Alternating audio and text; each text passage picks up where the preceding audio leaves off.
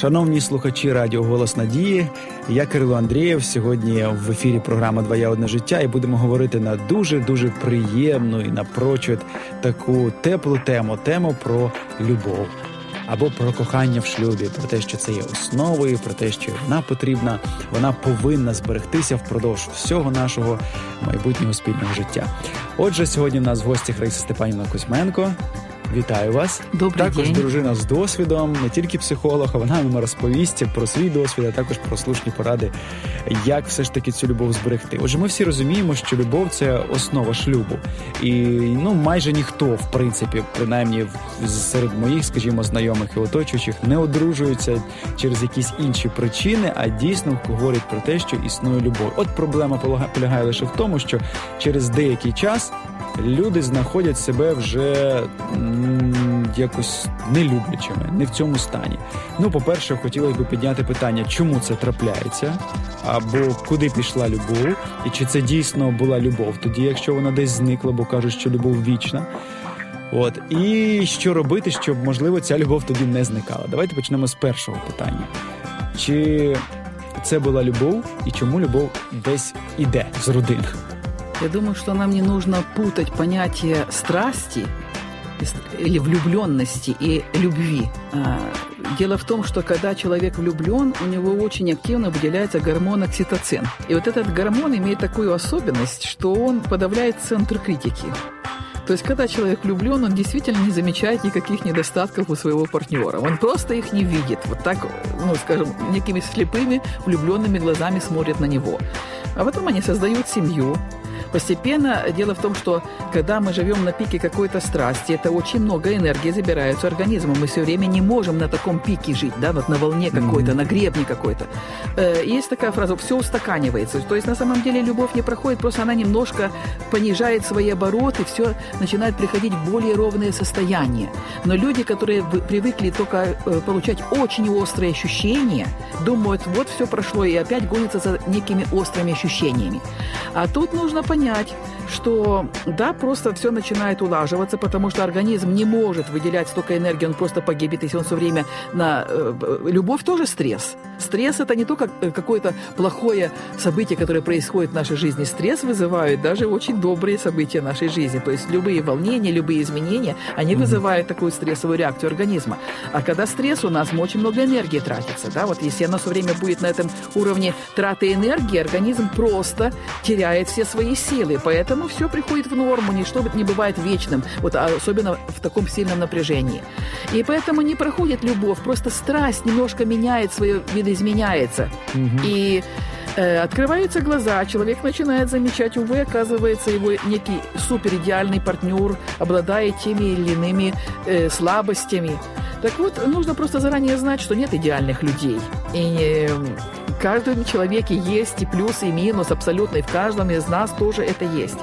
И вот как мы, э, когда стремимся создать семью, допустим, собрали дрова и зажгли костер, и вот уже горит огонь любви, да, огонь костра. Можно ли всю жизнь просидеть у костра? Вот как вы, Кирилл, думаете, можно или нет? И что для этого нужно? Если можно, то что? Ну, якщо можна просидіти біля вогнища, то, мабуть, треба дрова туди підкидати. Да. Ну тоді воно буде палати. Вот так и это. То есть продолжать, мы уже говорили с вами о том, что мы все время что-то сеем и что-то пожинаем. И если много активно сеяли для создания семьи, вот мы получили семью, надо продолжать это делать. То есть сохранять это. И вот тут э, любовь как чувство, я все-таки скажу, что это и как некий принцип, как выбор. Я выбираю, я люблю этого человека, и я выбираю, что я люблю и нахожусь в любви. И тогда уже, э, когда мы внутри имеем вот это теплое отношение, э, потом к нему еще э, присоединяются наши конкретные внешние поступки. Это и наши слова, это и наши дела, это и наши подарки, это время, которое уделяем, это и объятия, которые производим. Вообще существует, я думаю, что многие слышали, э, неких пять разновидностей любви, как выражается любовь. Это любовь в наших словах, это любовь во внимании времени, которое мы уделяем нашему партнеру, это подарки, которые мы ему дарим, это э, физические прикосновения, которые мы мы даем ему, и действительно, вот, допустим, идет пара, и мы видим, если они идут э, или под руку, или за ручку, или обнимаются, мы сразу получаем сигнал, какие между ними отношения. Если они идут рядом от пара и вообще не прикасаются, и тем более отдаляются на расстоянии, то уже получаем сигнал, какие у них отношения на данный момент. И, наконец, помощь, конкретная помощь спутнику жизни – это тоже выражение любви. Э, любовь, она очень многогранна, но любая ее основа всегда идет из внутреннего сердечного отношения. Вот такой вот глубокой теплоты э, к человеку вообще. И если у нас есть вот эта глубокая некая теплота, которая есть в душе, в сердце, порой даже говорить ничего не надо. Наш спутник жизни просто это чувствует, а от этого становится хорошо. Дякую вам. Я от думаю про те, що коли, як ви сказали, да, проходить пристрасть, і вона дійсно проходить. І багато людей, що вони починають робити в цей момент? Вони починають всіма способами можливими повернути цю пристрасть назад в сім'ю. Там щось роблять, і, і таке враження, що вони роблять це задля того, щоб знову відчувати ці емоції які відчували. Чи це є правильним шляхом в такий переламний момент? Чи треба просто якось перефокусуватися і переусвідомити взагалі цінність шлюбу і поняття любові як такої? Тому що люди, не знаходячи цих почуттів, розлучаються, ідуть до нового якогось партнера, і тоді знову з ним знаходять, тому що він новий, тому що все по-новому. І в принципі їх очікує така сама доля з другим партнером. И человек попадает в зависимость от этих отношений – и в зависимости от ощущений, которые он получает. Но я повторю вот эту мысль. Мы должны понимать, что организм наш не может быть в напряжении постоянно. Естественно, что эти чувства, да, вот как-то они э, меняются немножко, потому что просто это э, такие энергозатраты, от которых организм не может выдержать. Это естественные процессы, которые происходят. Но если мы направим в это русло своих семейных отношений, вот там будем искать и там создавать это, мы будем ощущать очень много теплых, ярких и приятних чувств. А чи варто от бути налаштованим на те, щоб ці почуття отримувати? Чи треба якось от переусвідомити? Тому що ми просто на етапі романтики ми звикаємо до того, що ми отримуємо почуття, і ми і нам здається, що ну любов вона завжди пов'язана з цими почуттями і з, і з таким певним от ра, кайфом, да, як сьогодні молодь каже. І що робити, коли цей кайф зникає, і чи варто його шукати? Чи варто переусвідомити щось? Знаете, в прошлом столетии был такой э, Луи Лестер, жил человек, э, очень успешный бизнесмен, который в 42 года настолько заболел, что ему сказали, что ему осталось жить пару месяцев. Естественно, он бросает весь свой бизнес, какой смысл заниматься, если я скоро умру. И он задал себе дома вопрос, когда уже размышлял, э, для чего я живу? Получил ответ, чтобы быть счастливым. А когда я бываю счастлив?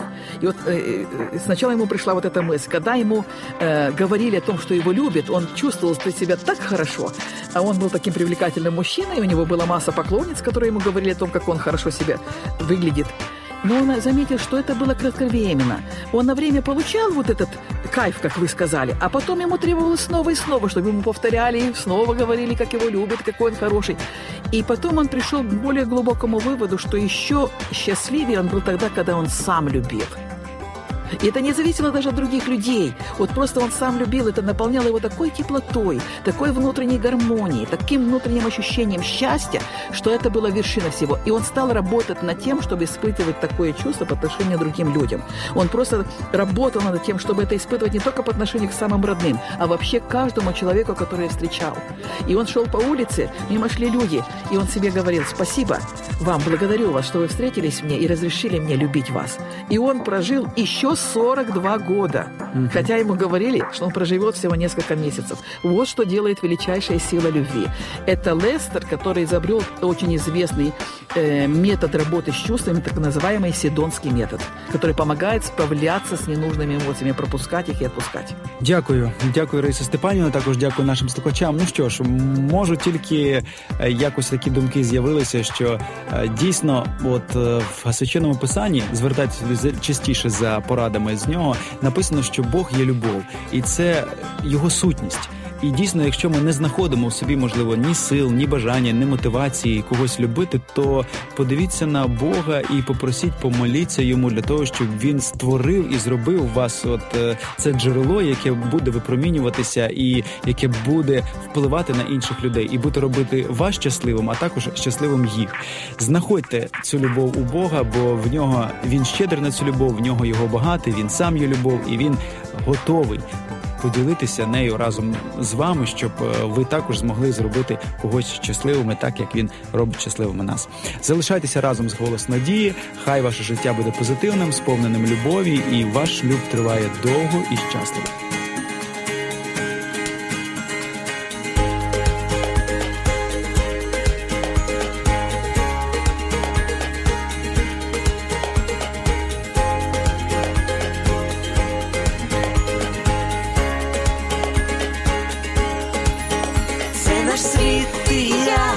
як небо і земля обрій мрії,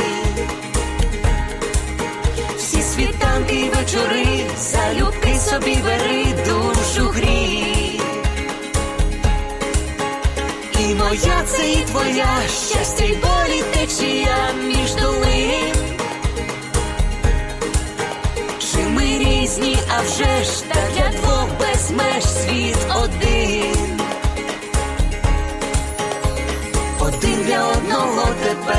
назавжди. Сім'ю створили разом я і ти. Кохати це різноманіття почуття і диво відкриття, твоє одне життя,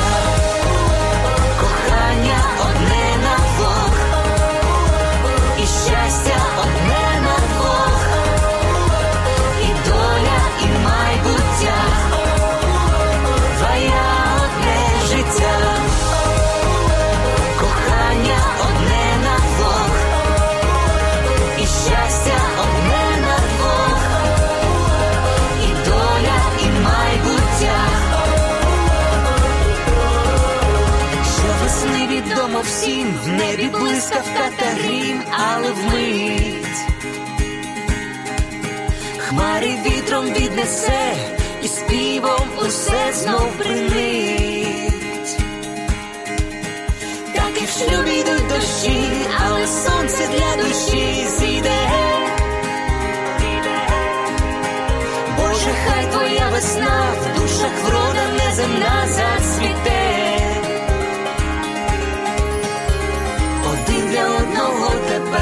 назавжди, сім'ю створили разом я і ти, кохати це різноманіття почуття і диво відкриття, твоє одне життя,